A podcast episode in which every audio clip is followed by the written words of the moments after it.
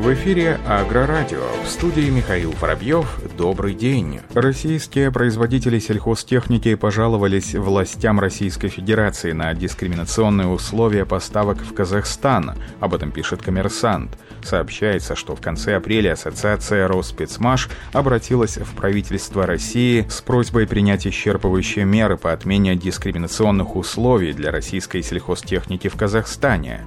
Речь, в частности, идет об обязательстве уплачивать утили сбор, хотя техника из дальнего зарубежья освобождена от него – как рассказала вице-президент Агромаш холдинга КЗ Динара Шукижанова, идея ведения сбора в Казахстане была в стимулировании локализации. Предполагалось, что тем, кто производит продукцию в Казахстане, сбор будет возмещаться. Аналогичный механизм существует и в России. При попытке введения платежа власти столкнулись с сопротивлением части казахстанских аграриев, которые работают на технике, произведенной в дальнем зарубежье. В Минпромторге России рассказали, что было дано дано поручение просить правительство Казахстана выровнять условия уплаты сбора в срок до 7 мая. В Евразийской экономической комиссии отметили, что такие поправки подготовлены и находятся на внутригосударственном согласовании.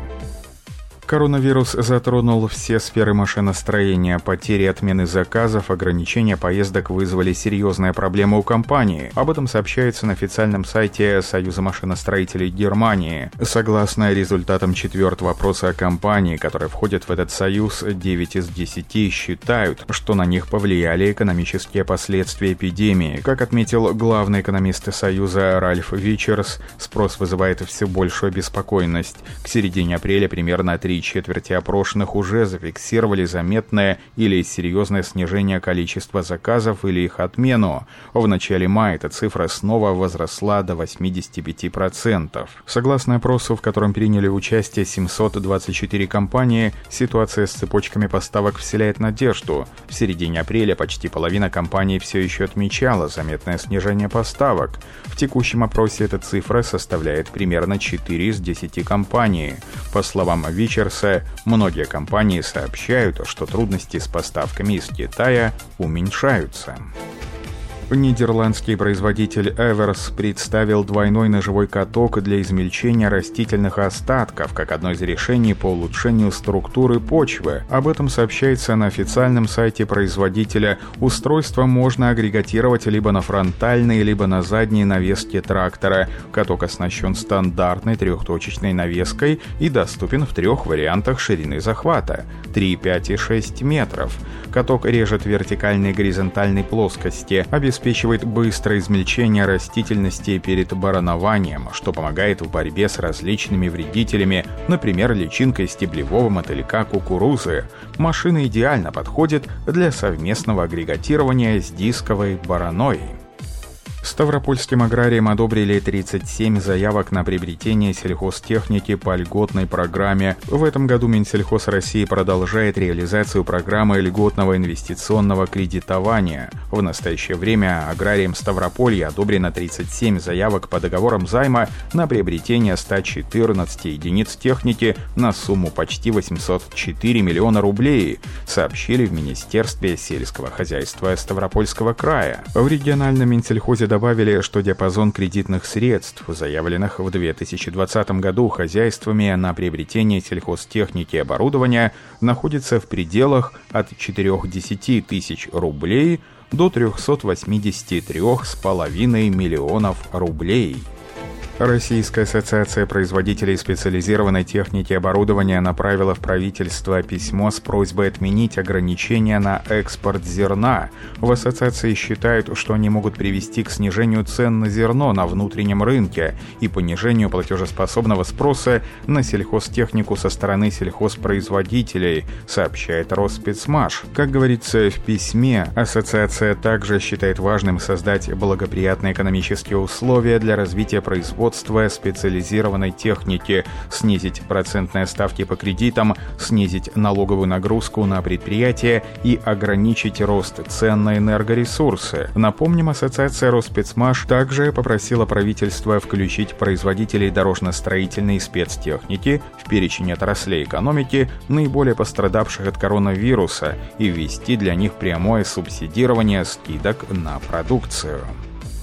На заводе «Класс» в Краснодаре начались работы по расширению цехов металлообработки, окраски логистического обеспечения в рамках нового этапа модернизации предприятия. Об этом на своей странице в Facebook рассказывает Министерство промышленности и торговли России. Сообщается, что проект модернизации предусматривает расширение почти в полтора раза площадей цеха металлообработки, увеличение до 3000 метров конвейерной системы в покрасочном цехе, а также установку еще одной современной кабины для порошковой окраски. Кроме того, будет построен дополнительный логистический цех, рассчитанный на 1100 складских мест. По словам представителей компании, целью модернизации является приведение производственно-технологических процессов в соответствии с теми изменениями, которые в последние годы были внесены в модельный ряд выпускаемых зерноуборочных комбайнов «Тукана». За месяц действия антивирусного предложения в Росагролизинг поступило 3249 заявок. Это более чем в три раза превышает количество заявок, поступивших в лизинговую компанию за аналогичный период прошлого года, информирует пресс-центр компании. Сообщается, что это абсолютный рекорд заявок, которые Росагролизинг когда-либо получал в течение одного месяца. Напомним, что в настоящее время для аграриев страны действует беспрецедентный беспрецедентное условие на всю номенклатурную линейку техники аванс 0% вне зависимости от предмета лизинга, отсрочка 1 год по основному долгу, ставка удорожания 3% и всего три документа для принятия решения по заявке. Все скидки акций от производителей техники сохранены в полном объеме и продолжают расширяться. Немецкий производитель Bergman обновил дизайн 24-тонного разбрасывателя органических удобрений модели 6240. Благодаря новому дизайну дисков ширина разбрасывания удобрений увеличилась до 36 метров. Запатентованный проект состоит из трех измельчающих роторов и двух дисков, которые установлены под углом, чтобы обеспечить равномерность и постоянную ширину внесения. Эта система также будет доступна для тандемной оси 5210 и трехосной версии 7340S. Два брата Шустер из Австрии придумали устройство для измельчения тюков силоса из кукурузы Маис Хамстера – Сначала фермеры хотели купить такое устройство, но не нашли ничего подходящего. Как рассказал австрийский фермер Бернард Шустер, машины, представленные на рынке, подходят только для тюков с травяным силосом. При использовании кукурузы тюк распадается и требует повторной установки в случае его неполного использования.